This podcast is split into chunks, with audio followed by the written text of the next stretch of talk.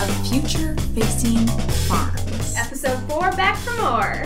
We are featuring the six Minnesota farms at the forefront of conservation and environmental stewardship. Of course, there's more than six farms out there doing this work, but we've just got a sampler to share with you. I'm Nora Hertel, and I'm here with my colleague and friend Sarah Kocher, who's co hosting with me on this one. Woo woo! We're reporters with the St. Cloud Times in central Minnesota, and this podcast is supported by the MIT Environmental Solutions Journalism Fellowship. You can find all six episodes, photos, and stories about climate change solutions at sctimes.com. So tell me, Nora, what are we talking about in this episode? We're visiting Jason Lorenz, who has a farm in Little Falls with 540 acres, along with beef cows, sows, and Holstein steers, about 200 and some. He grows corn, soybeans, and alfalfa, and has some experience with cover crops. Uh, but he's new to carbon markets. He's in the same pilot program we talked about in episode two. The pilot program is led by the Ecosystem Services Market Consortium. It's also called ESMC. Carbon markets, carbon sequestration, we're back in that vein? Yes! They have captured a lot of attention in agricultural circles. Here's Jason talking about that with agronomist Amy Robach. She works for Centra Sota in Little Falls, and they're talking at Jason's farm. He lives right near US Highway 10, which cuts through central Minnesota. You can hear a little bit of that traffic and some of the birds in this clip.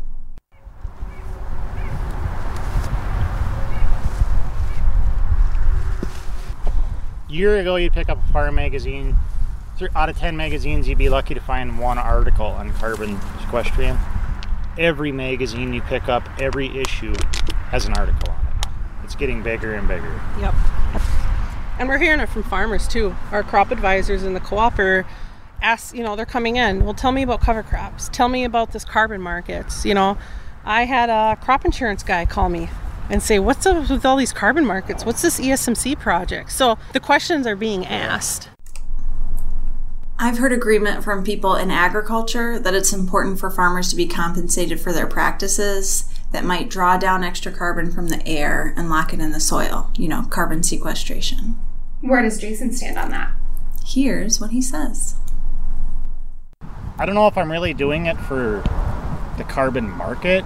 I'm doing it for my own good like I said before, the better you take care of the land, it takes care of you. And anything, anytime you keep a soil green is better than being black. When it's black, it's blowing away. Look at the dust bowl. Okay. So he mentions the dust bowl. What's he mean about that? Quick history lesson. In the 1930s, overplowed fields and a drought led to wind erosion and massive dust storms, especially in the southern plains region of the U.S was devastating economically. Um, and Jason and Amy both mentioned that in the spring up there, when the fields in central Minnesota are plowed up along parts of Highway 10, it's like a mini dust bowl. The wind carries away good soil that's not locked down with cover crops. And Jason says he does not have that problem. Okay. He's already a fan of cover crops, and with the pilot program, he says he's testing the waters on carbon markets. Okay. So that's really cool about the, is this ESMC project is it's a great way for producers to try it right before they sign these big long-term 10-year contracts. So it sounds like the ESMC allows farmers like how much time are they committing to through this through the SMC? It's a couple years, but they don't have to financially commit either. There's a federal grant that covers um, the expenses of getting that started, gotcha. so they don't have a lot of risk going into it. And then their data, the soil that samples that are collected, that will kind of inform future um, progress of the carbon market. Because I imagine it's quite an investment to set aside the space and the resources to start this by yourself. So the intention is to reduce that financial risk. Right. You have to pay for extra seeds. Sometimes you have to pay for extra equipment, or you have to kind of jerry rig the equipment that you have already. Um, though, you know, in some of the other episodes, we talk about the savings that come along with cover crops that you can um, save on fuel because you're not going over the field as many times. Well, actually, that's with um, no till. You're not making as many passes on the field. Um, but with cover crops, you might need to use less fertilizer or less herbicide because um, you're kind of changing the dynamic in your soil and it's kind of taking care of those things to some extent without that additives. So it's sort of like try before you buy. Is yes, yes. There's just a lot of history of data um, when it comes to carbon and forestry, but there's not a lot of data when it comes to soil carbon. And so all these companies that are trying to test soil and gauge how much carbon is added through these practices, they don't have a good baseline. So they're kind of making a baseline through a pilot project. And, you know, I don't know if they're communicating, but, you know, the more these markets develop, the more our understanding of what is happening underground when we do these practices, the better our understanding will be. So it's like uh, similar to when people plant like experimental experimental crops for research purposes. They get a little, they get to try it out. But then also the people who need the data on how the crop is going to do in a certain climate or you know its growing parameters right. will benefit in terms of more knowledge. Right. Okay. So you and I talked about this in episode two that farmers are feeling put on the spot as agricultural carbon markets emerge.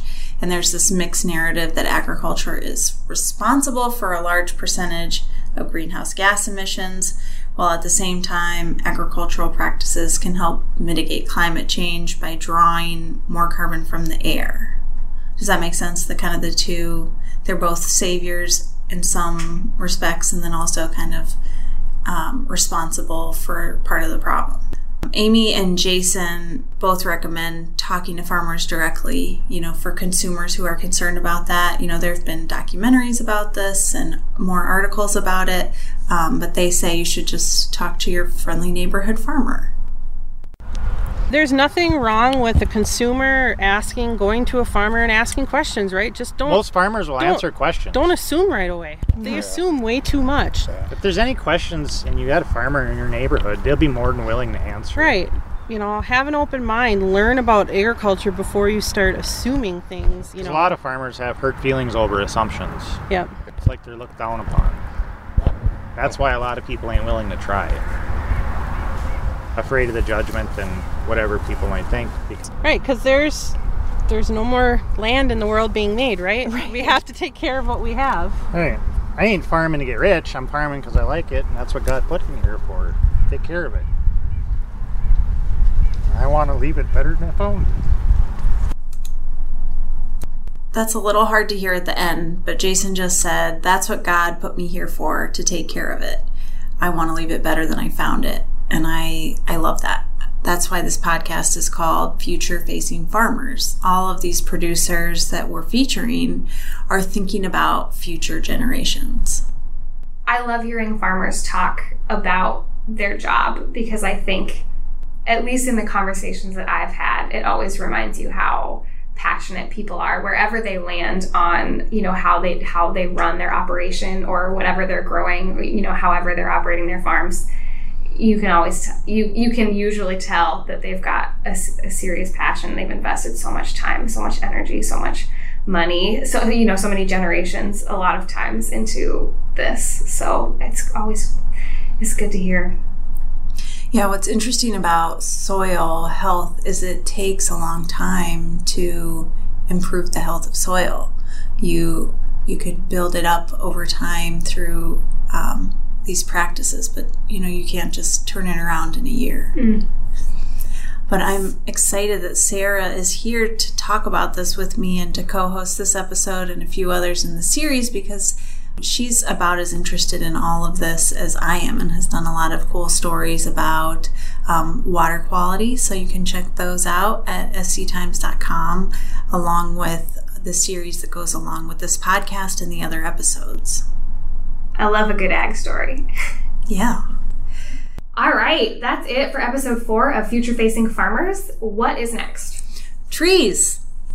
We're going to feature Chelsea Morning Farms in northeast Minnesota, where they're growing seedlings for a really interesting project called Forest Assisted Migration. Forest assisted migration? Does Yeah. that involve birds? No, it involves tree seedlings migrating tree genotypes. So you're moving the same species that already grow up in the Northeast, and you're taking um, some of those varieties that have been growing further south that are used to higher temperatures. So red oaks, um, white pine, yellow birch. These trees still grow in southern Minnesota. They also grow in northern Minnesota. But if you take the seeds from the south and then they've been planted and nurtured and turned grow into seedlings, and now soon next spring they'll be planted in the northeast